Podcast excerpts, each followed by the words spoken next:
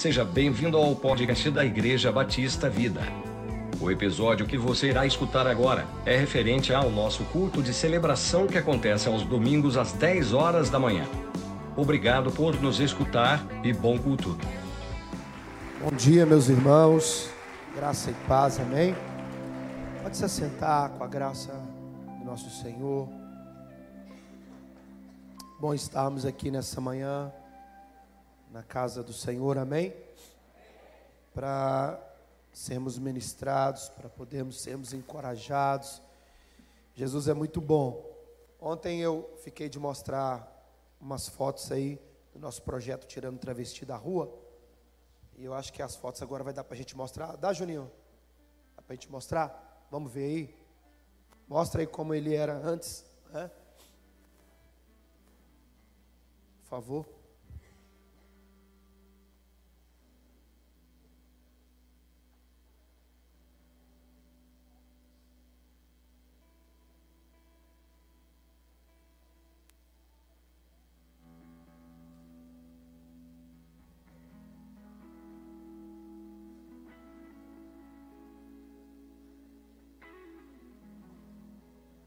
Era assim que ele era. Pode ir passando, por favor. É assim. Isso, pode ir passando. Olha ele no hospital, na Unimed, sendo operado. Pode passar. Olha aí que cara lindo. Pode passar. E olha ele casando aí para a glória de Jesus Cristo. Amém? Para a gente não perder tempo, eu todos os anos eu construo uma casa na favela.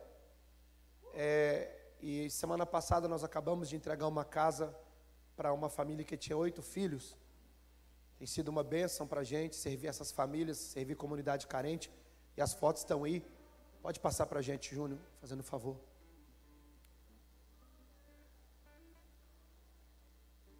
Essa família, uma família muito preciosa. Todos os anos a gente entrega nessa comunidade uma casa e pensa na casa. Esse ano o desafio foi muito grande, porque eram oito filhos. E o rapaz era viciado em cocaína. Pode passar. Graças a Deus, ele foi para casa de recuperação. Eles eram amaziados, nós também pagamos o casamento deles. Olha como a casa era. Era assim. Ixi, acho que a foto ficou virada, né? Ixi. É, alguma coisa aconteceu aí, hein? Mas a gente faz. Amém. Isso. Então era assim que eles moravam. Pode ir passando, por favor. Pensa no lugar, essa era a cozinha. Lembro do primeiro café que eu tomei aí, eu falei, misericórdia. Pode passar. Aí era o quarto do casal. Pode passar. Ali era o banheiro. Pode passar, por favor. Olha como ficou a sala. Pode passar. Pode passar. Olha a sala de jantar. Olha o quarto do casal. Olha aí o quarto das crianças menores. Olha o local aí. Pode passar. Olha aí o quarto dos meninos. Olha aí. Que legal. Pode passar. Olha o banheiro da casa. Um dos banheiros. Pode passar. Esse é o quarto dos adolescentes. Esse é o local para eles estudarem. Eu acho que é só até aí. Amém? Você pode aplaudir a Jesus?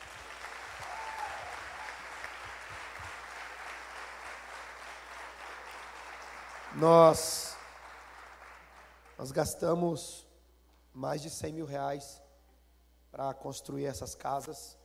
Tem sido uma bênção, tem sido uma graça de Deus privilégio da parte do Senhor, a gente está servindo essas comunidades carentes e a gente sempre começa sem ter nenhum centavo. É? E agora nós estamos começando um projeto para construção de casa de pastores. E os irmãos orem pela gente, para a gente continuar aí né, fazendo aquilo que o Senhor colocou no nosso coração. Amém? Gênesis capítulo 8, verso 13. Vamos ouvir a palavra de Deus essa manhã. O irmão do teclado, me ajuda aí, eu preciso de um incentivo. Amém?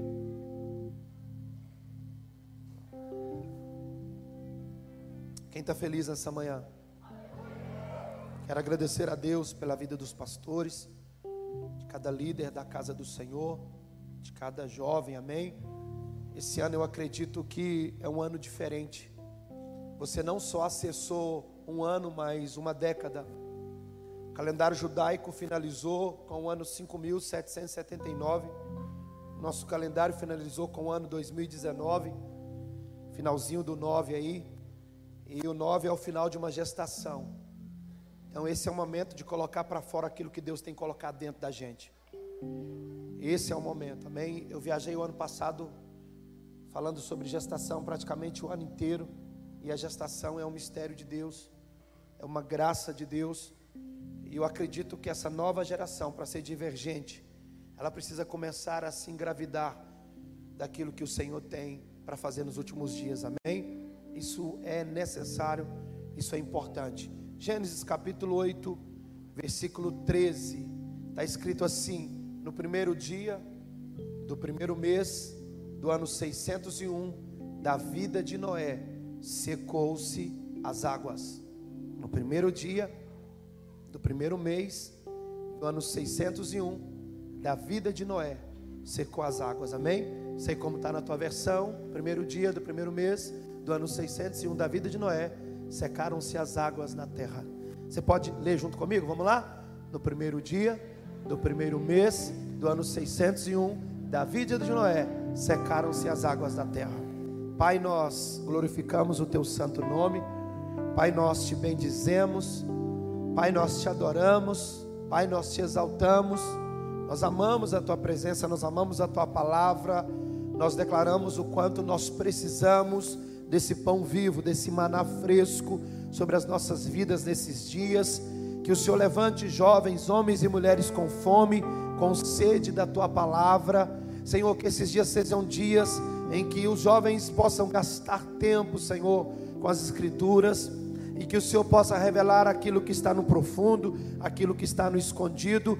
A tua palavra vai dizer que as coisas encobertas pertencem ao Senhor, mas as reveladas pertencem a nós e aos nossos filhos. Então, Pai, em nome de Jesus, levanta, Senhor, levanta uma geração que vai valorizar a Bíblia, Senhor. Uma geração, Deus, ó Pai, que vai ter fome pela palavra, uma geração que vai ter desespero em conhecer ao Senhor, uma geração, Deus, ó Pai, que com certeza vão receber revelações profundas, proféticas, uma geração que estará fundamentada, alicerçada na Sagrada Escritura, Senhor. Pai, é a nossa oração pelo poder do sangue que foi derramado na cruz. Quantos podem dizer amém? Meus irmãos, o texto que nós lemos é um texto que fala do finalzinho ah, do dilúvio e falar de Noé é melhor ir até lá por Kids, né? As criancinhas sabem mais do que a gente. Mas eu amo, amo a vida de Noé. Eu acredito que dentro da proposta Noé é um divergente num tempo de uma geração distraída, de uma geração pervertida, a Bíblia vai apresentar esse homem como um homem justo, e o Senhor, ele, ele dá uma, uma visão, ele dá uma direção para Noé, e é fantástico, porque quando Deus se apresenta a Noé, Deus entrega para ele as medidas da arca, ah, Deus dá para ele todos os detalhes da construção da arca. Quantos estão aqui nessa manhã? Eu acho lindo, lindo, lindo a forma de Deus trabalhar. Amém? Deus deu visão, Deus deu medida, Deus deu ah, tudo o que ele precisava. Deus só não deu madeira cortada. Amém? Porque na verdade a visão vem de Deus, o trabalho vem da gente. Infelizmente nós estamos em um dia de uma galera que, que se diz ser visionária, mas que não quer pôr a mão na massa. Há uma pesquisa no Brasil de que a adolescência agora vai até os 24 anos de idade. Com 24 anos de idade eu já era pai de três meninos já era pastor e o cara mais perseguido da cidade. Olha aqui para mim, não adianta você ter visão se você não quer trabalhar. Amém? Isso não é visão, isso é só é, um sonho de barriga cheia. Porque Deus deu medida, Deus deu até os compartimentos da arca, mas ele teve que cortar madeira. Bate na mão de alguém assim nessa manhã para a gente acordar e diga: meu irmão, você vai ter que trabalhar. Amém? Deus está precisando de trabalhadores. Amém? Deus não está chamando funcionários, Deus não está querendo quem vai assinar carteira na igreja, Deus não está à procura de quem vai gravar um CD para ficar famoso, de quem quer virar escritor. Deus está precisando só de trabalhadores. Só que eu sou meio viajado, e aí eu lendo as escrituras, eu vi que Deus deu medida. Amém? Comprimento, largura. Mas eu fiz uma pergunta para Deus em casa, como dever de casa, você vai procurar isso. Eu falei, Deus, eu só não encontrei as medidas da porta. Eu queria encontrar as medidas da porta, sabe? Eu sou meio viajado, acho que eu ainda sou meio perturbado. E eu, no meu mundo de Bob, eu fiquei assim, mas e as medidas da porta da arca? Porque eu comecei a, a imaginar se Noé errasse a medida da porta. Imagina se a medida da porta saísse errada, como é que a girafa entrava? Como é que o hipopótamo entrava? Vocês estão aqui? Aí Deus falou comigo assim: as medidas da arca está na Bíblia. Falei, então o Senhor me mostra, porque eu não encontrei. E Deus me mostrou. Amém? Abra sua Bíblia comigo no livro do Evangelho de João. Evangelho segundo escreveu João.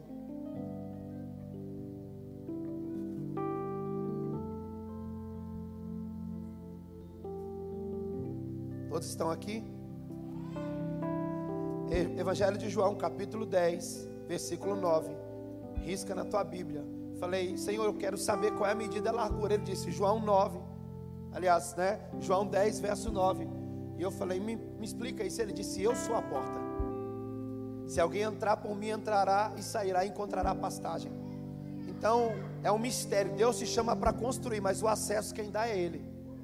Amém? Então, dentro daquilo que você está fazendo, por favor, não coloque limites. Porque quem vai dizer quem deve entrar e quem não deve entrar é Deus. Amém? Então, olha para mim, por favor. Eu acho fantástico esse texto. Mas o texto que nós lemos é, me chama muita atenção, porque já tinha terminado toda a tempestade. Mas, meu irmão, é, eu queria te mostrar uma ótica diferente desse texto. A Bíblia diz que quando a porta da arca se fechou, e o interessante é que quem fechou a porta da arca foi Deus, né? Então olha aqui para mim, para de brigar com portas que Deus fechou para tentar abrir aquilo que Deus fechou. Se Deus fechou, está fechado. Amém? Só Ele pode abrir. Como também o que Ele abre, só Ele pode fechar. Mas foi Deus que fechou a porta. Tem gente brigando com Deus, porque aquele novo emprego não deu certo, né? Ah, aquele namoro não deu certo. Olha aqui para mim: quando Deus fecha uma porta, Ele não fecha para te envergonhar, Ele fecha para te salvar. Então para de tentar lutar contra Deus. Porque se Deus não fecha aquela porta, eu imagino, meu irmão, no primeiro dia que a tempestade caiu, Noé ia pular lá fora. Mas lembrando que lá fora tinha juízo de Deus, vocês estão aqui? Então olha para mim, mas o legal que eu, eu amo nesse texto, que Noé terminou de construir a arca. A arca prontinha, meus irmãos. É? Ele entra e aí então começa aquela tempestade. E ele entra na arca no ano 600, no ano os judeus messiânicos vão dizer que ele deve ter passado de 365 a 380 dias dentro da arca. Pastor, o que isso quer dizer? Simples. Esse cara obedeceu a Deus, esse cara construiu uma arca e agora o que, que aconteceu? Ele entrou num ano de tempestade. Não sei como foi o seu 2019, o meu foi uma bênção, mas o meu 2018, sabe? Eu feliz da vida, trabalhando para Deus, e eu comecei a enfrentar uma tempestade que eu disse: Senhor, tem misericórdia da minha vida. A tempestade que eu enfrentei foi tão, tão pesada, tão pesada, que um dia eu cheguei em casa, minha esposa tinha rapado a cabeça na máquina zero. E eu falei, amor, o que, é isso? Ela disse, eu fiz um voto, o Senhor vai nos tirar dessa prova. Eu lembro que ela ficou sete meses passando a máquina na cabeça, todo, todo quase de 15 em 15 dias. E eu disse, Deus, por favor. Eu olhava para os meus filhos e dizia, Senhor, nos dê um entendimento daquilo. Então, olha aqui para mim, Parece que tem ano que Deus decide tratar com a gente. Parece que tem ano que Deus decide, sabe, colocar a gente numa tempestade. E eu sou pentecostal das vigílias, das lajes, das orações nos quartos, sabe, dos mantos. E aí lá no interior de Minas Gerais, os irmãos que oram no monte falam que só entra na tempestade quem quem está em desobediência. Mas esse cara tinha acabado de obedecer a Deus, sim ou não? e ele entra numa tempestade. Se você pegar o Novo Testamento, Jesus está ministrando para a multidão. E aí, quando Jesus está ministrando para a multidão, ele dá uma ordem aos seus discípulos: entre no barco. Olha aqui, a multidão voltou para casa. Os discípulos receberam uma ordem: entra no barco. Quando os discípulos entram no barco, sabe o que acontece? Uma tempestade. E o que, é que eles estavam fazendo? Obedecendo a Jesus. A multidão voltou para casa. Os discípulos, em obediência ao Senhor, estavam numa tempestade. Vocês estão aqui comigo? Amém? Um dia eu volto para falar, falar sobre tempestade. Eu sei que ninguém gosta de ouvir essas coisas, mas é necessário. Mas olha aqui para mim: os caras estavam obedecendo a Deus e entraram numa. A multidão vai para onde quer. Os discípulos tiveram que obedecer a ordem. Agora olha aqui para mim: como que você chama, príncipe? Jardel, né? Jardel? Jardel. Jardel. Né? Jesus, quando ele começou o seu ministério, ele escolheu homens. Por exemplo, você é o Pedro. Chega aí, Pedrão. Ele pegou o Pedro, fica de pé, Pedro. Vamos lá, rapaz. E disse assim: Ô Pedro, você vai deixar de pescar peixe, vai pescar almas. Aí o Pedro começou a andar com ele, porque Pedro foi escolhido por Jesus. Estão comigo? Amém, meus irmãos? Aí ele pegou o varão aqui, como é que você chama, lindo? Vem cá, ô Tiago, vai ser Tiago agora. Não, agora ele é Tiago. Agora ele é Tiago, você é Pedro e é Tiago. Então, Tiago, você vai caminhar comigo. Então ele escolheu. Amém? Então todos os doze foram escolhidos. Foram? Olha que coisa interessante. Eles foram? E aí Jesus dá uma ordem para os escolhidos. Qual foi a ordem? Entra no. Quando entraram no barco aconteceu uma. Eles não podiam nem sair do barco. Me pergunte por quê? Porque escolhido não tem escolha. A multidão volta para casa, faz o que quer. Mas se o Senhor te escolheu, querido, aqui, nem para desviar você presta, nem para deixar a casa de Deus você presta. Então nós precisamos entender que a forma de Deus trabalhar com o escolhido é diferente de trabalhar com a multidão. Há um tempo atrás, uma menina chegou na igreja e falou: Pastor, eu queria te falar. Eu falei: O que foi? Então, eu dei uma desviadinha aí. Aí eu que, que é isso, minha filha? É. É o quê? Ela disse: É. Ah, eu não conseguia namorado na igreja. Arrumei um cara. E aí, o cara. O cara o quê, irmã? Aí a gente foi para um motel. E aí. Ele disse que eu tinha que fazer sexo com ele. Então, e aí o que aconteceu? Eu fiquei grávida. Mas eu saí de lá muito triste quando eu descobri a notícia. Falei, por quê? porque as minhas amigas tudo fazem isso. Eu fiz, tem uma pergunta para você, qual? Suas amigas são escolhidas? Porque escolhido não tem escolha. Há pouco tempo um menino da igreja tentou dar uma de maluco, foi dar uma desviada. Primeira vez que ele foi na quebrada, o cara falou com ele: meu irmão, você vai transportar isso aqui. A polícia parou e deu nele, né? Voz de prisão. Ele pegou um ano de cadeia. Sabe por quê? Escolhido não tem escolha. A multidão faz o que quer, você não. Se eu fosse fazer o que eu queria, pastor, eu queria estar em casa agora com a minha esposa e meus filhos. Mas escolhido não tem escolha. Então, às vezes, Deus tem que usar a tempestade para ensinar algumas coisas para os escolhidos. Eu não sei se eu estou pregando para alguém aqui nessa manhã que talvez tenha enfrentado algumas tempestades. Mas olha aqui para mim, deixa eu te dar uma palavra. Tempestade tem tempo marcado para começar, mas já está com tempo marcado para terminar. Noé entrou no ano 600, mas no ano 601 acabou-se a tempestade. Os discípulos entraram no barco, mas na quarta vigília da noite, sabe quem vem andando sobre as águas? Jesus Cristo. Então deixa eu te dizer, a sua tempestade tem tempo marcado para começar, mas já está com tempo. Ah, Jesus.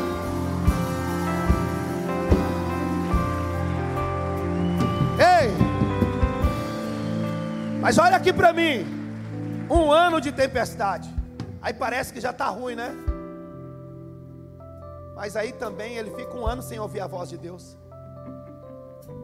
Agora, Deus ficar sem falar comigo, um comedor de arroz com feijão, é uma coisa.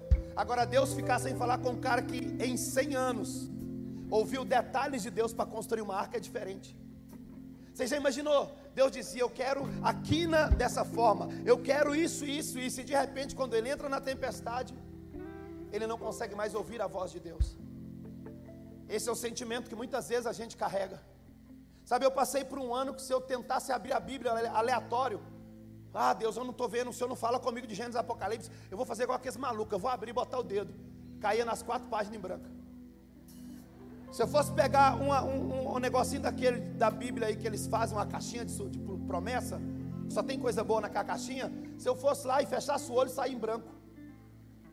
Eu terminava de ministrar, alguém dizia, pastor, como que Deus falou comigo? E eu digo, então, Deus e eu. O que está acontecendo? E às vezes a gente não consegue entender que é necessário o Senhor, sabe, silenciar para a gente entender algumas coisas. Agora, deixa eu te dar uma palavra. Quem está aqui nessa manhã? Deus ele, Deus, ele pode até estar tá calado, mas Deus nunca está parado. A Bíblia diz que Deus trabalha para aqueles que nele confia. Você ouvindo Deus ou não, Deus está trabalhando. E eu quero dizer que vale a pena você entender o processo do tempo e até mesmo esse silêncio. Alguns diziam, eu não creio que Deus cala. Eu falei, querido, isso é problema seu. Eu estou falando do que eu vivi. Vocês estão aqui, gente? Aí o cara entra numa tempestade. O cara está numa arca. Aquilo está balançando para lá e para cá. Deus está calado. E o mais interessante, quando os animais entraram, o Senhor disse que ele tinha que cuidar de todos. Sim ou não? Ele e sua família. Então imagina você numa tempestade, você no silêncio de Deus ter que cuidar de cobra. Porque é só você entrar na prova que aparece os traiçoeiros. É só Deus tratar contigo que as pessoas se revelam quem é e quem não é. Eu lembro que em 2018 pessoas que diziam ser uma comigo foram saindo da igreja. Eu dizia, Deus, o que está acontecendo? Alguns começavam a falar mal e Deus disse, Senhor, eu, Senhor, o que, que eu faço? Vontade de pisar na cabeça dessa cobra. E Deus disse, alimenta. Olha aqui para mim. Quando Judas traiu Jesus, ele deu um beijo em Jesus. Jesus disse assim: Amigo, por que, que você fez isso? Judas era traidor. Jesus é amigo, sabe por quê? A prova não muda quem a gente é, só revela. A circunstância não muda você, só revela. Então Judas era um traíra, como diz o mineiro. Jesus era um bom amigo que é tão amigo que continua amando até quem traiu ele. Então olha aqui para mim, às vezes quando você entra numa prova, às vezes quando você está numa tempestade, no silêncio de Deus, as pessoas começam a te deixar, começam a te trair. Mas olha aqui, a prova ela não distancia, ela qualifica quem realmente vai entrar contigo no novo de Deus. Então, olha aqui: se está indo embora, é sinal de que Deus está selecionando aqueles que vão andar com você. Quando Deus fizer algo que Ele prometeu, e olha aqui para mim: se Ele prometeu, Ele vai cumprir, porque Deus pode tudo menos uma coisa: mentir. Ele é fiel. Então, aqui, aí você está numa tempestade, no silêncio de Deus, e as cobras estão. Parece que pode ficar ruim, pode piorar. Imagina você ter que cuidar de girafa. Sabe quem são a girafa? Os crentes pescoçudos. Que parece que não tem nada para fazer a não ser tentar se meter na tua vida. Eu sei que não tem aqui, pastor, em São Paulo. Só tem lá em Patinga, onde eu pastoreio. Você quer ver um exemplo? Um tempo atrás eu passei mal, os caras fui para o hospital, alguém, será que ele não está em pecado não? Tô, meu pecado é gastar mais tempo com pessoas do que comigo. É cuidar mais da saúde dos outros do que da minha. Então, meu irmão, é só Deus tratar contigo que aparece alguém. Ah, deve ser pecado. Olha Deus tratando. Olha o juízo de Deus aí. É os girafas que dão vontade de você quebrar o pescoço deles. Aí Deus fala: Não, dá de comer. Alimenta. Está lá na tua célula. Produz nada. É um pescoçudo. Só vai para saber se está na hora de multiplicar, se está crescendo de verdade, qual é a mensagem que você está pregando. Olha aqui para mim. Vocês estão aqui, gente? Aí parece que está ruim. Aí Deus manda a cidade comer para tudo quanto é beijo, sim ou não? Imagina você na tempestade, no silêncio de Deus, cheio de cobra, de pescoçudo, aparece os papagaios. Conhece papagaio? Não, né? É quem fala muito e não faz nada. É porque se eu fosse o pastor, você não é, desce daí. É porque se eu pudesse, você não pode. Fica na sua. Olha aqui, o reino de Deus não é para quem fala, é para quem faz. O reino de Deus é para quem critica, é para quem constrói. Esses dias um cara me chamou na internet e disse: Eu não concordo com o que o senhor fala. Eu falei: Daí, não vai mudar nada, eu vou continuar falando. O problema é que eu falo e faço, você só fala. Não, porque segundo a minha teologia, eu falei: Vai para o quinto, para o sexto, para o sétimo. Não sei que andar do inferno você merece, mas vai para lá que é o teu lugar. Se você quer criticar quem faz, se você acha ruim de alguém estar produzindo ou provocando alguma coisa no reino de Deus, querido, pega o final da fila, já tem muito demônio para tentar fazer o que você quer fazer. Olha aqui, é porque segundo eu, se fosse eu, não é, não é, não é, meu irmão, fica na sua. Chegou agora e já quer sentar na janela. Olha aqui, as pessoas que têm esse olhar clínico, eu acho legal, sabe? Eu acho bacana, eu sei que não tem aqui também não. É lá, é lá em Patinga. Eles são tipo clínico geral. Conhece clínico geral? Ele aponta todos os defeitos, mas não trata nenhuma enfermidade. Tomara que Deus te faça um especialista na causa que você acredita. Tomara que você seja ultra produtivo no reino de Deus. Tomara que você, além de apontar defeito ou conversar fiado, você se levanta e diz: Eu fui chamado para fazer, eu não fui chamado para falar. Ei, eu fui chamado, querido, é para construir, eu não fui chamado para criticar. Deus tem que mudar a ótica da igreja do Brasil. Aí eu queria que o evangelismo fosse na praça, por que, que você não faz? Esses dias um cara disse para mim assim: com tanta gente passando fome no Brasil, o que, é que você está fazendo no Haiti? Eu falei: antes de responder a tua pergunta, responde a minha. Ele falou: qual? O que, é que você está fazendo atrás da mesa no computador? Se você está sensibilizado com o Brasil, com a sua favela, a causa é sua, não transfira para você, para mim, o que Deus mandou você fazer. Ei, nós não podemos mais ser menino na fé. Nós temos que parar de pensar como menino, andar como menino, correr como menino. Ei, Deus chama menino, Deus ama menino, mas responsabilidade ele entrega para homem macho, para mulher que vai se levantar e dizer: Senhor, não importa a tempestade, não importa o silêncio, não importa as cobras, não importa os pescoçudos, não importa os papagaios, eu vou fazer, eu vou fazer. Ei, essa é a geração que o Senhor vai levantar no Brasil e você faz parte dela. Essa é a geração divergente é a geração que vai assumir a sua bronca.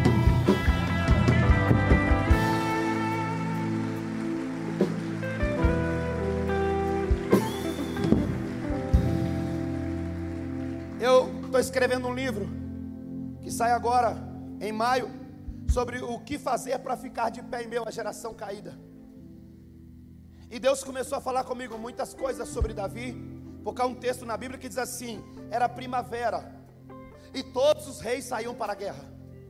Mas Davi ficou na sua casa e mandou Joabe no seu lugar.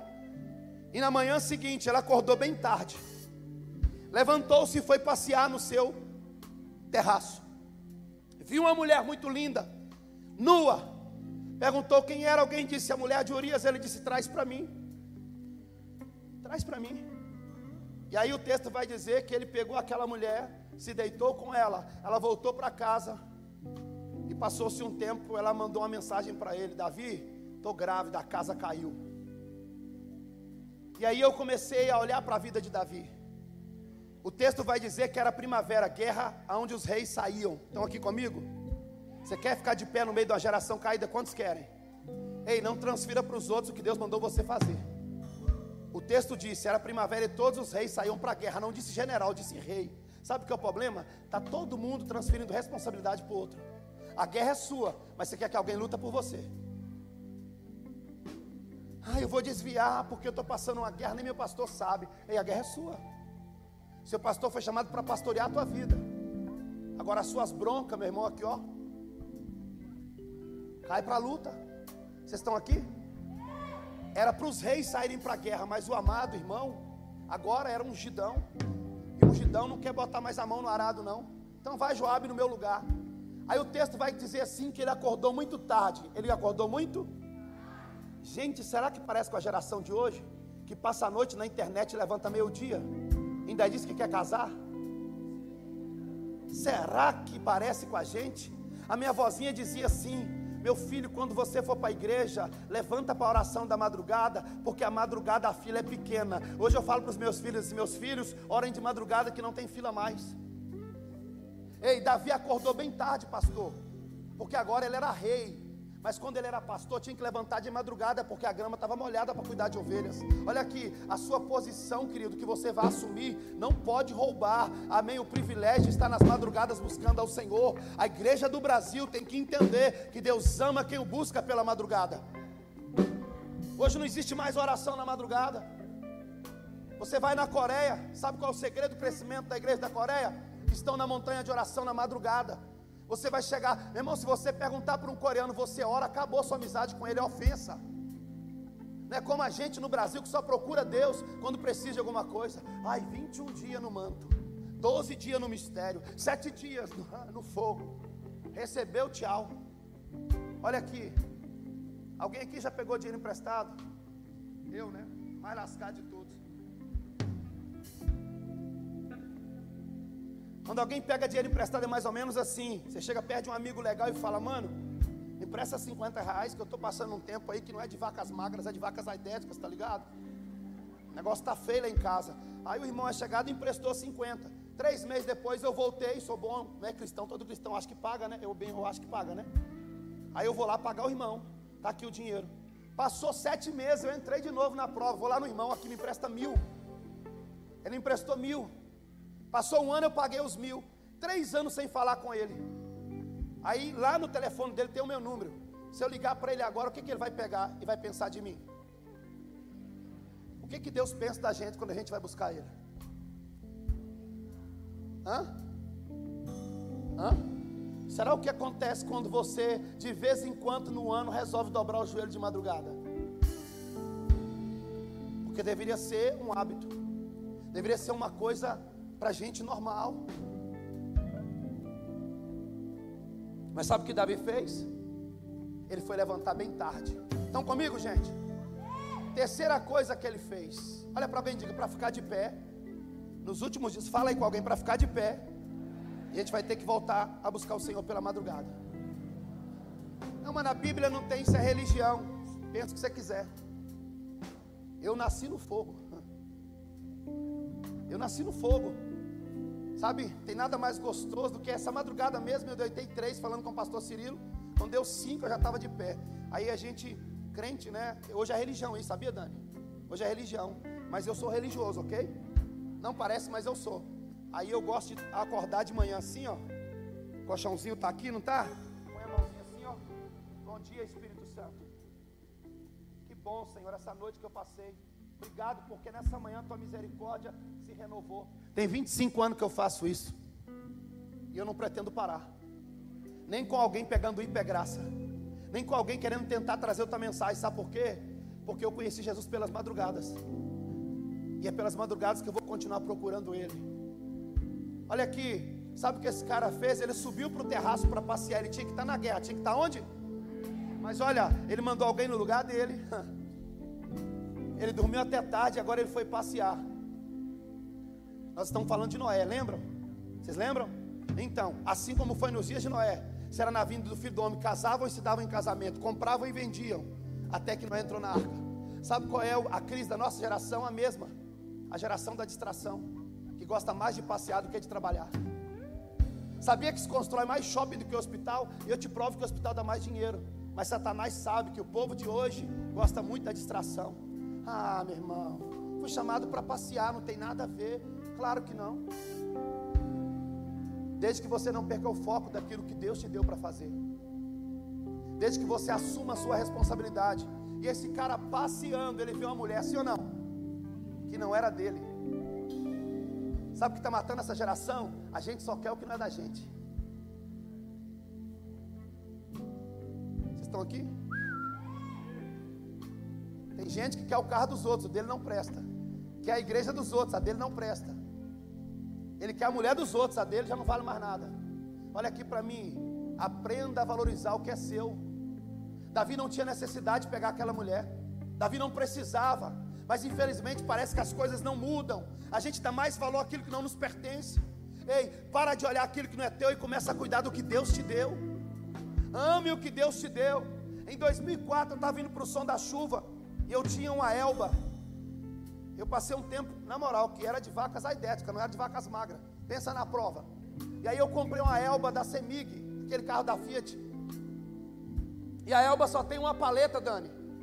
Quando chega em João Molevade, queima o limpador. Sabe o que eu fiz? Amarrei um barbante, eu puxava de um lado, o cara puxava do outro. Quem crente é inteligente, né? E a gente foi orando em língua daqui até em Belo Horizonte. Só, nós vamos para o som da chuva, meu irmão. Uh! Quando eu subi um pouquinho, acabou o farol. Liguei o piscalete, fui tomando chuva, tentando enxergar a faixa. Eu dizia assim: Deus, um dia você vai me dar carro zero. Sabe o que vai acontecer? Eu vou continuar dessa mesma forma, nessa mesma loucura, caçando os lugares onde o Senhor está, com fome do Senhor. Deixa eu te falar, hoje eu não oro mais dentro do carro, eu oro dentro do avião. Ontem eu estava dentro do avião só recataraba, chocotoroba, cantarabalabaçou. Pessoal olhando para mim assim, eu tô Irmão, ó, que. Um dia eu estava voltando do Uruguai, o Espírito Santo falou comigo, ora. eu falei, Jesus, tem uma semana que eu estou pegando o Uruguai, eu estou sem voz. Ele disse, ora. E naquele dia eu não consegui fazer o check-in, então estava naquela poltrona do meio, sabe aquela coisa, aquela tribulação. E aí eu estou naquela poltrona do meio, o Espírito Santo está falando comigo, ora, ora, ora. Eu falei, Deus, aqui não. Aí eu recebi um e-mail, ainda estava em terra. Aí abriu meu iPad, uma irmã dizendo, pastor, quando o senhor pregou aqui na Argentina foi poderoso, pastor, aconteceu coisas tremendas naquele culto na praça, pastor, volta para a Argentina. Aí eu ouvi o Espírito Santo falando comigo, você não quer orar, não? Você está vindo do Uruguai, acabou de receber um convite para a Argentina, e quando eu te chamei, você não tinha nem bicicleta, e você não quer orar? Aí eu dei um print naquele, naque, naquela mensagem e comecei a orar entre os dentes. Alguém chorou sem graça? Louvado seja o nome de Jesus. Mas de uma forma ou de outra ele vem, sim ou não? Daqui a pouco, sabe o que aconteceu? Eu não sei quem subiu primeiro, eu ou o avião. Mas eu comecei a orar e a chorar, e comecei a me lembrar de onde eu saí, e onde eu tenho andado, pelas nações que eu tenho passado, e de repente eu estava tomado pelo fogo de Deus, eu já estava chapado, eu estava para lá de Jerusalém. Crente não fica para lá de Bagdá, Jerusalém é melhor, a gente fica para lá de Jerusalém, aí eu já estava folgado, né? Eu não sei se você sabe, mas se tem uma coisa que eu amo, e você sabia que bebo tem qualidade? Alguém que sabia que bebo tem qualidade? Quem sabia? Eu fui de uma família muito pobre, então os meus tios eram tudo bêbados. Eu ficava na cola deles, por quê? Porque quando eles bebiam, eles falavam: Quer saber de uma coisa? Quem está precisando de algo aqui? Eles davam todo o dinheiro que tinham. Sabe por que, que não havia falta de coisa nenhuma na igreja primitiva? Porque todos eram cheios do Espírito Santo. Então pegavam sem calcular tudo que tinham e depositavam aos pés dos apóstolos. Sabe que nós estamos precisando de uma igreja que se embriague do poder do Espírito Santo. Ei! Ei! O maluco que é viciado na cachaça, ele fala assim: hoje eu não bebo. O cara ganha meio salário mínimo. Diz, eu tenho que fazer a, a feira lá em casa. Mas ele passa no boteco, parece que o boteco puxa ele. Aí ele entra e fala, vou tomar uma só. Aí ele diz, ah, mais uma, ah, não vai, vai fazer falta no salário, não. É pouquinho, mais uma aqui, é só uma meiota. Toma duas, toma três. Quando ele toma quatro, ele dá um grito assim pro barista, né? O dono do boteco. Fecha as portas que hoje eu pago a conta para todo mundo.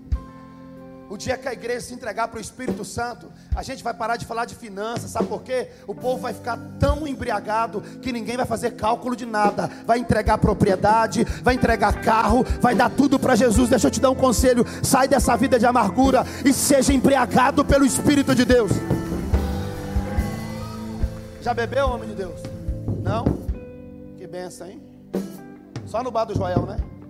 Não, bar do Joel você não bebe, não? Não? Quer o endereço?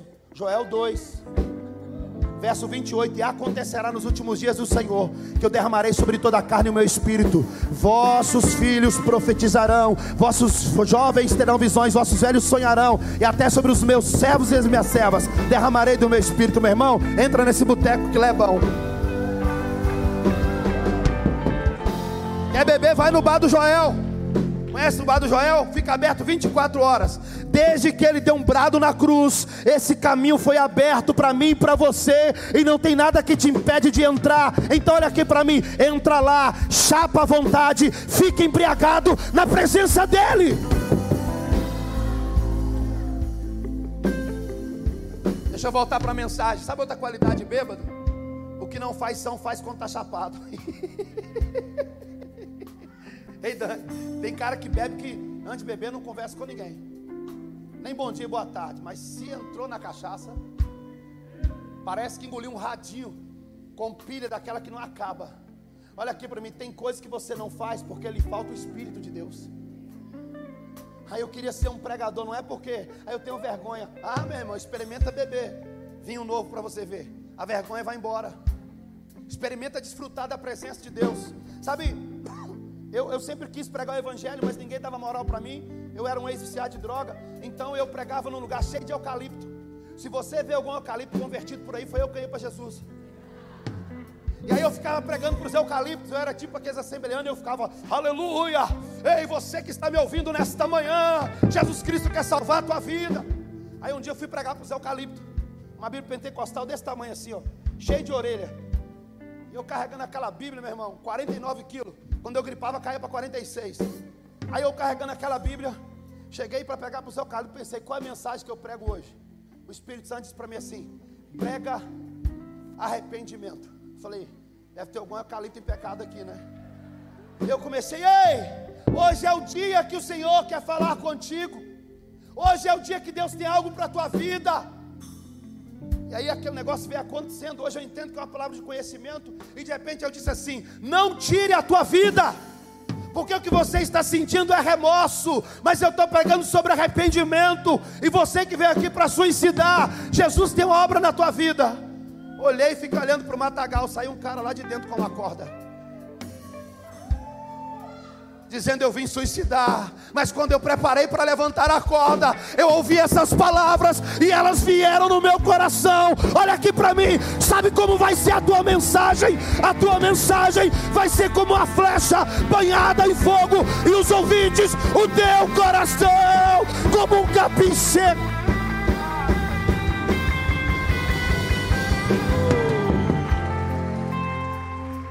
Deixa eu correr.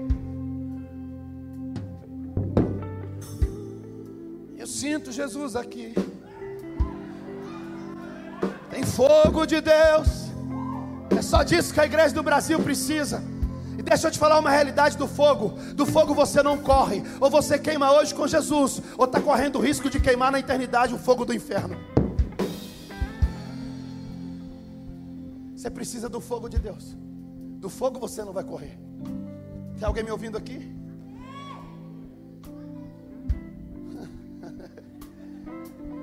Davi mandou trazer a mulher.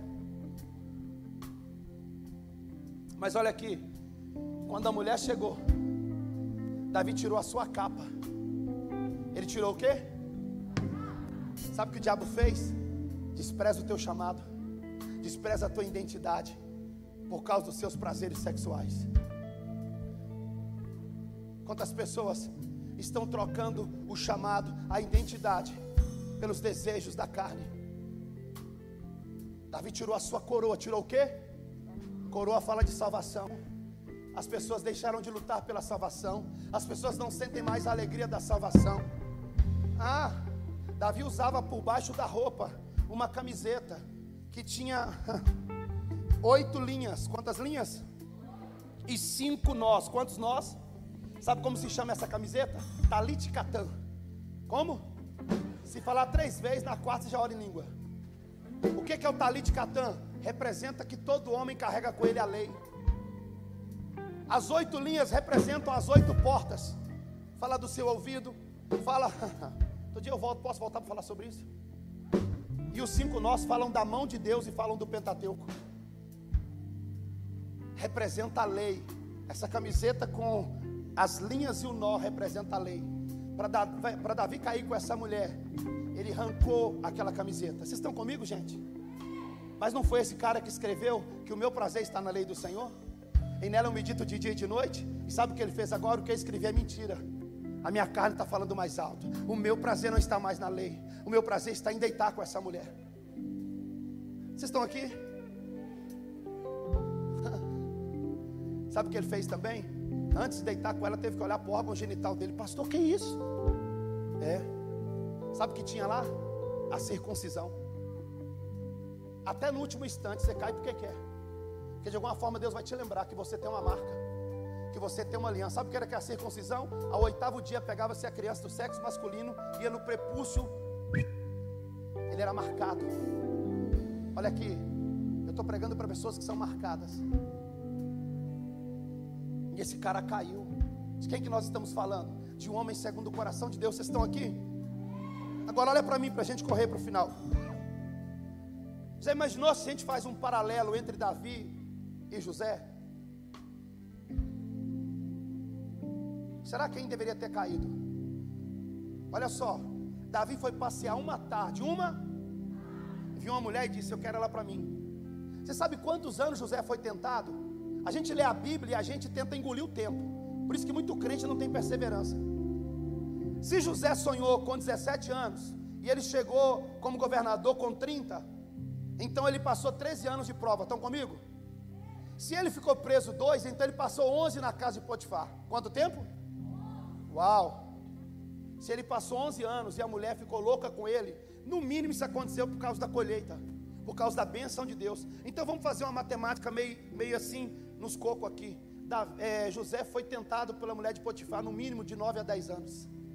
Todos os dias a mulher querendo ele, sabe por quê? O marido não podia ter relação sexual. Potifar era eunuco. E a mulher ficava atrás de Davi, de José, desculpe. Estão comigo, gente? Você está entendendo o que eu estou falando? Então quem deveria ter caído? O Davi que passeou uma tarde ou José que foi tentado muitos anos? Ei, quem tinha mais hormônio? José era novinho, Davi já estava na meia idade. Quem tinha mais hormônio? Quem deveria ter caído? Olha aqui, Davi tinha a lei. Sabe o que José tinha? Só a consciência. Então quem deveria ter caído? Hã? Ei, Davi tinha família. José só tinha a marca da traição. Vocês estão aqui, gente? Davi tinha profetas. José estava esquecido. O pai pensou que ele estava morto. Mas sabe por que, que José ficou de pé e Davi caiu? Porque é um texto que diz assim: e Davi passeava. Amém? Nós lemos sim ou não? Aliás, eu falei aqui. Mas sabe o que fala de José? José trabalhava. Você quer ficar de pé? Comece a se ocupar com o que Deus te entregou. Comece a se ocupar com o sonho que Deus gerou em você. Qual é o teu sonho? Ser líder de célula? Qual o teu sonho? Ser um discipulador? Qual o teu sonho? Ser um ministro do Senhor? Então olha aqui para mim, não é passeando que você vai alcançar o teu sonho, é trabalhando, ainda que alguém te esqueça na cadeia, ainda que alguém se levante contra a tua vida. Olha aqui para mim, se José conseguiu, deixa eu te dar uma boa notícia. Você também vai conseguir. Quantos creem nisso aqui? Agora olha para mim. No primeiro dia do primeiro mês do ano 601 da vida de Noé, secou-se as águas. Vamos terminar para a gente orar? O que, que aconteceu quando secou as águas? Vocês estão aqui comigo? Primeira coisa que aconteceu, quando Noé foi chamado, acredito eu, ok? Que ele tinha um terreno, um terreno, um terreno, porque ninguém ia dar moral para um doido. Eu imagino ele construindo a arca, aí passava um menino e falava assim: esse cara tá doido. Passava lá o menino, como é que Noé estava? Aí o menino cresceu, namorou, casou, passou com a esposa. Aí, esse maluco aí eu era pequeno. Esse maluco estava aqui só pregando. Diz que está construindo. Deus deu para ele uma visão. O cara casou, teve um bebê, passou o bebê, cresceu. Falou, aí o doidão está aí, ó, pregando. Porque tem coisas que Deus te entrega que ninguém vai acreditar. É só você para fazer. Então olha aqui para mim, ele tinha um terreno, ele tinha um mas no primeiro dia do primeiro mês do ano 601, secou-se as águas, sim ou não? Sabe o que aconteceu nesse dia? Quem está comigo? O cara que tinha um terreno, agora era dono de toda a terra. Ah, eu devo estar pregando para alguém que é crente aqui. Ei, olha para mim. Se você estiver disposto a entregar o teu território para Deus, Ele vai te dar toda a terra. Ele vai te honrar. Ele vai te agraciar. Deus está chamando uma geração que não tem medo de construir, que não tem medo de se entregar. Se esse cara tinha só um território no primeiro dia do primeiro mês do ano 601, quando secou as águas, Deus entregou para ele toda a terra. Deixa eu profetizar só para os divergentes aqui, Deus vai te entregar a terra. Se prepare, você vai à Ásia, ah, vai, você vai à Europa, você vai à África. Eu estou falando para a nova geração. Ei, qual é o seu território? Entrega logo para Deus. Entrega logo para Deus. Entrega o teu território logo para Deus, porque Deus está louco para te entregar a terra.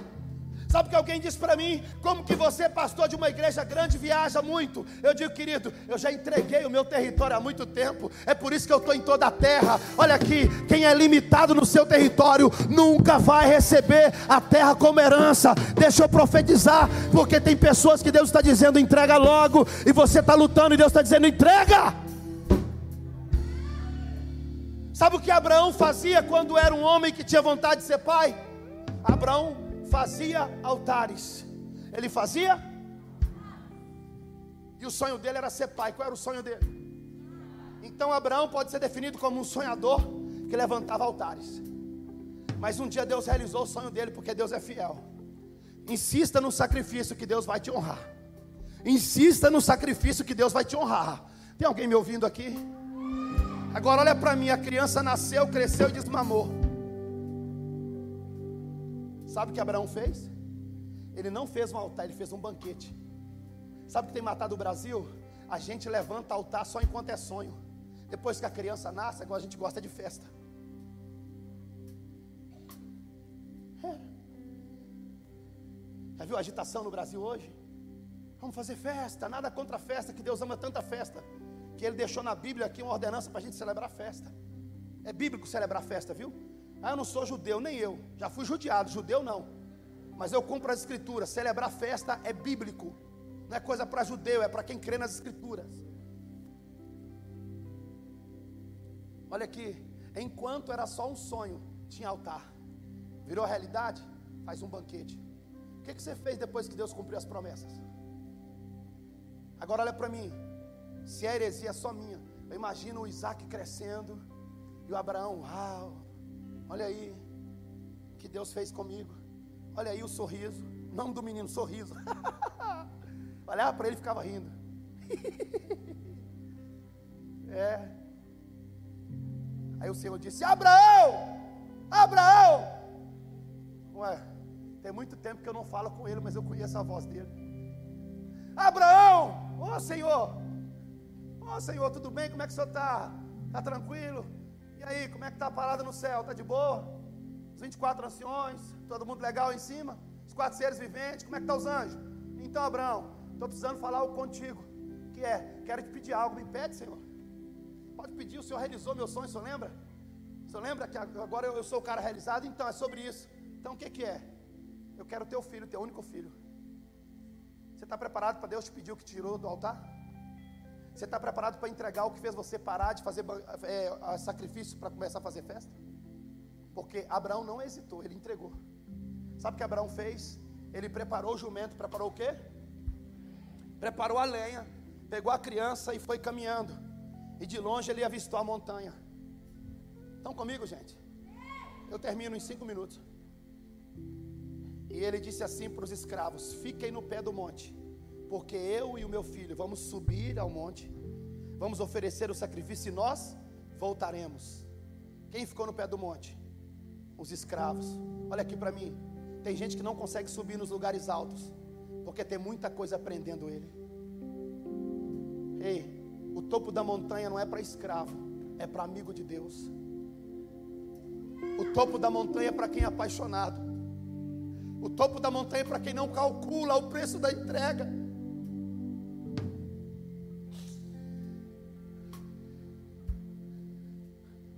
Escravos não subiram. Quem subirá ao Monte Santo do Senhor? Essa é a pergunta para a nova geração. Olha aqui, 2019 passou, e talvez você não conseguiu subir mais alto em Deus. Deixa eu te fazer uma pergunta: o que é que te prende no pé da montanha? O que é que está te escravizando? O que é que te impede, meu irmão? Eu disse ontem, repito: quebra o telefone, quebra o computador, sai da rede social, sai da pelada, sai de qualquer coisa, mas por favor, ei, não se contente com o pé da montanha.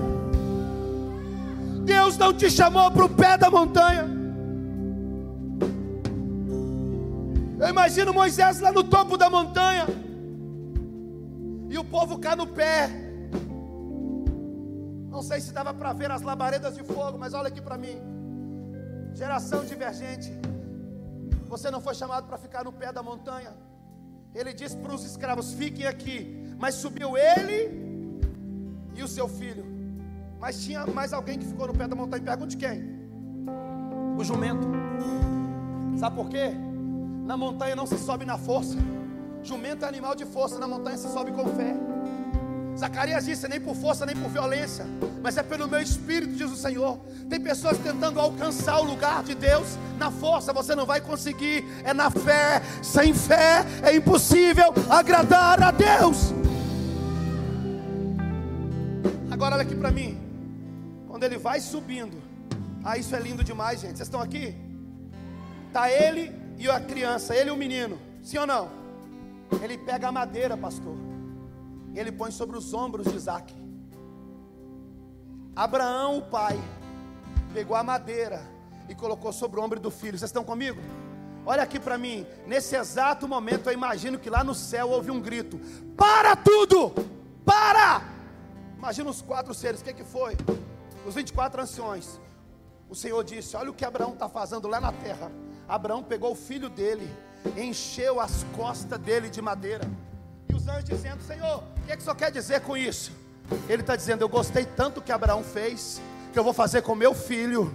O meu filho daqui a um tempo vai subir o Gólgota com a madeira do Calvário sobre as suas costas. Olha aqui, eu acredito que tem coisas na terra que produzem inspiração no teu, nos céus. Ô, gente, vocês estão aqui de verdade? Ei, eu acredito que como Abraão, ei, tem pessoas que podem causar inspirações do céu. E deixa eu profetizar, tomara que seja você nesta manhã. Faz alguma coisa, faz alguma coisa.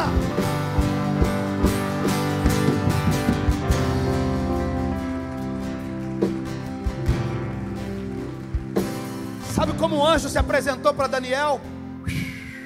Imagina o anjo chegando e falando: Daniel, toca aí, cara, deixa eu te dar uma palavra. Qual? Todo mundo te dá moral lá em cima. Você é muito amado. Eu acredito que tem pessoas, vocês estão aqui, gente, que são admiradas no céu, respeitadas na terra e temidas no inferno. Eu vou repetir, tomara que seja você. Eu acredito que tem pessoas que estão admiradas nos céus são respeitadas na terra e são temidas no inferno. Isso é ser um divergente. Mas deixa eu encerrar com Noé. No primeiro dia, do primeiro mês do ano 601, secou-se. Só tem duas vezes esse texto na Bíblia: com Noé e na travessia do povo no Mar Vermelho. Quando o mar se abriu, o povo passou em terra seca, em terra Posso te dar uma palavra? No tempo de Deus, para a tua vida, não vai ter lama, não vai ter sujeira. Você vai pisar sem se preocupar, sabe por quê? Pode ter tido muito escândalo, pode ter tido muita mancha na geração passada, mas na sua não, não vai ter lama, porque Deus já secou o lugar, Deus já preparou o lugar para você pisar e para você acessar aquilo que o Senhor tem para a tua vida. Eu queria orar com você. Quando a tempestade começou, a arquinha estava aqui. Vocês estão comigo? Quando a, a, tempestade terminou no primeiro dia do primeiro mês do ano 601 da vida de Noé, sabe onde a arca estava? Até hoje tem destroços dela, lá no Monte Ararat. Me pergunte o que é isso, pastor? A tempestade não vai te matar, ela vai te promover. Ela vai te colocar nos altos lugares. O Senhor tem um nível mais alto para nós nesses dias, Igreja do Brasil. O Senhor quer te colocar em lugares mais altos nesses dias. Vocês estão aqui? quero orar pela tua vida nessa manhã. Porque às vezes, quem sabe, esse é o ano da tua tempestade. Ou talvez você acabou de sair de um momento de tribulação, de muita guerra, de muita luta. Mas olha aqui para mim. Fique em paz. Vai passar. Vai passar. Essa tempestade vai passar.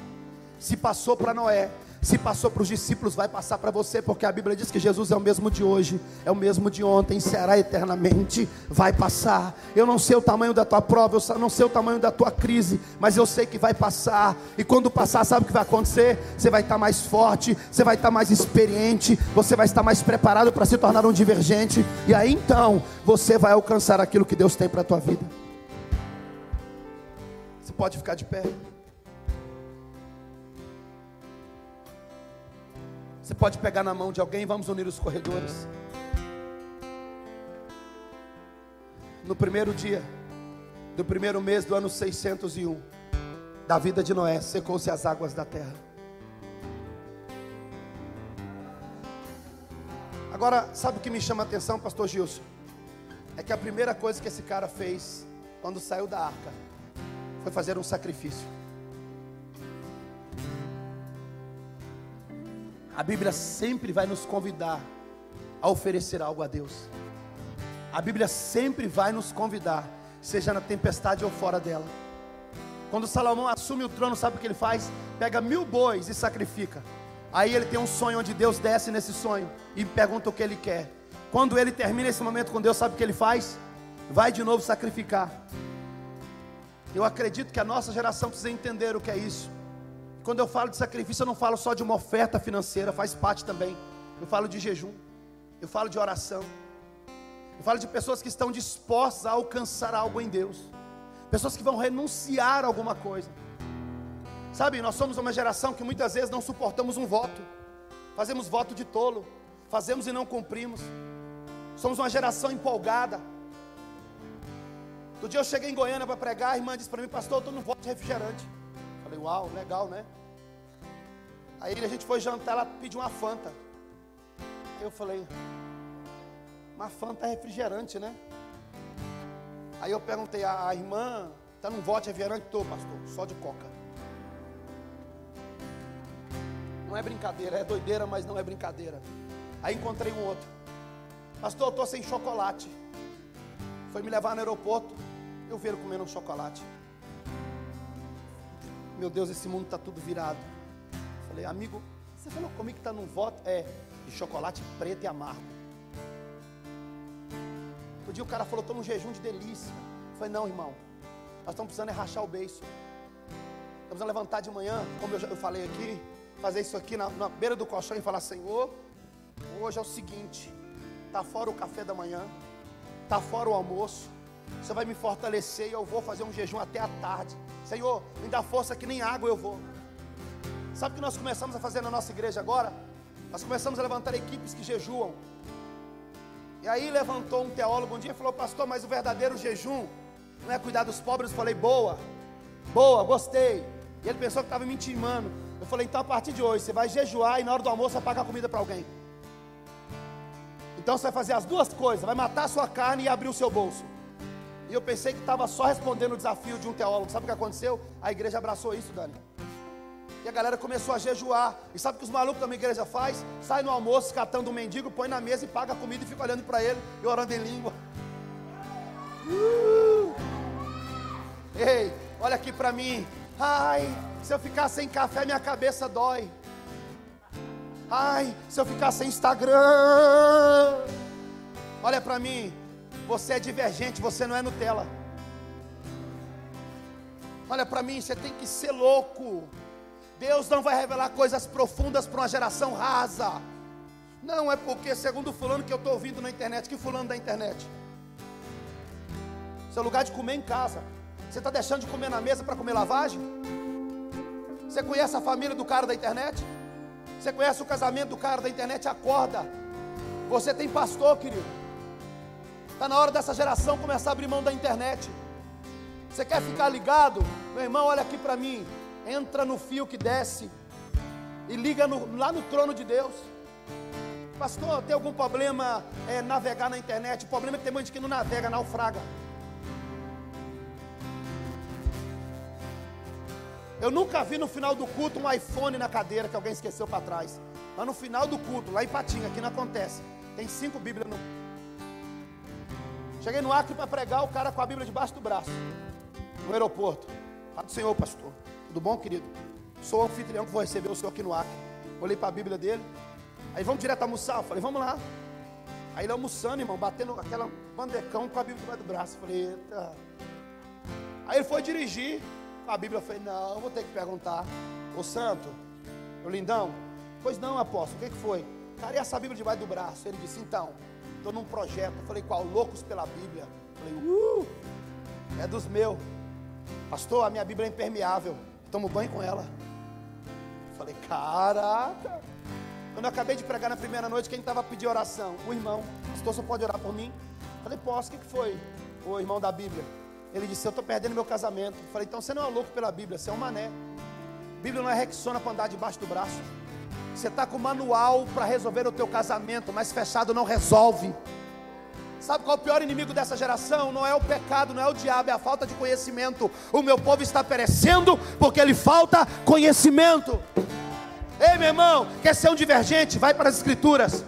Compra aquela grandona, pastor, não estou entendendo nada que eu estou lendo. Na hora que chega na, naquela parada de fulano gerou Bertano, Bertano gerou Ciclano, tem uns nomes ali que não dá para colocar nem no seu filho. Sabe o que você faz? Vai orando e, orando e falando em língua. Fulano gerou Bertano, gerou Bertano gerou Ciclano. Daqui a pouco, no meio da genealogia, Deus vai te revelar o que nunca revelou a ninguém. Mas esse ano é um ano de você não abrir mão.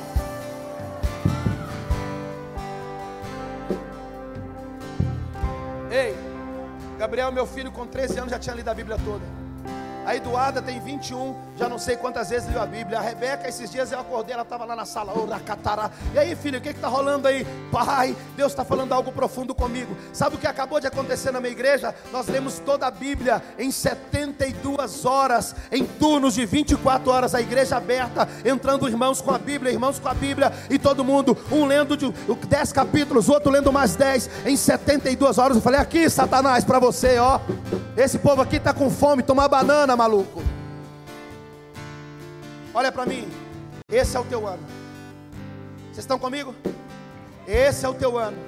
Esse é o teu ano. Esse é o teu ano de alimentar, ai, o teu espírito de começar a orar em línguas, de passar madrugadas, de fazer vigília. Pastor Gilson, quando estava ministrando adoração, ele disse uma verdade muito poderosa. Ele disse: O sonho de todo pastor é ver as suas ovelhas indo além. Não é, pastor? É tão gostoso ver um filho na fé, chapado em Deus pregando, alcançando as nações. Essa é a realização. Ei, esse é o ano que você, que faz parte da nova geração, vai provocar muita alegria e não desgosto no coração do seu pastor. Quero orar com você. Vocês estão bem? Tem alguém batizado no Espírito Santo? Se Deus mudou a história de Noé, deixa eu dizer, Ele também pode mudar a tua. Ele tem muito interesse em fazer isso. Eu não sei se você está passando um período de silêncio, de tempestade, de pessoas te traindo, de pessoas tentando ver o que acontece na tua vida, de pessoas falando de você, mas por favor, tira o foco disso, foca na missão, foca na missão, foca na visão que Deus te deu. Ei, foca porque essa célula vai ficar pequena, desta célula vai nascer igrejas, igrejas, igrejas, igrejas. Ei, ei, meu irmão, daqui a pouco a tua célula vai fazer o próprio encontro. Pastor, por favor, libere. O pastor disse: Vai, meus irmãos, olha, eu quero profetizar. Sabe o que vai atrair as pessoas para perto de você? Fogo de Deus. Fogo de Deus. Fogo de Deus. Fogo de Deus. O profeta Natan chegou para Davi e falou: Davi, eu posso te contar uma historinha? Aí Davi, claro. Tem certeza, Davi, que eu posso te contar uma história? Pode. Então, Davi tinha um homem muito rico e um homem muito pobre. O rico tinha muitas ovelhas, o pobre só tinha uma ovelhinha.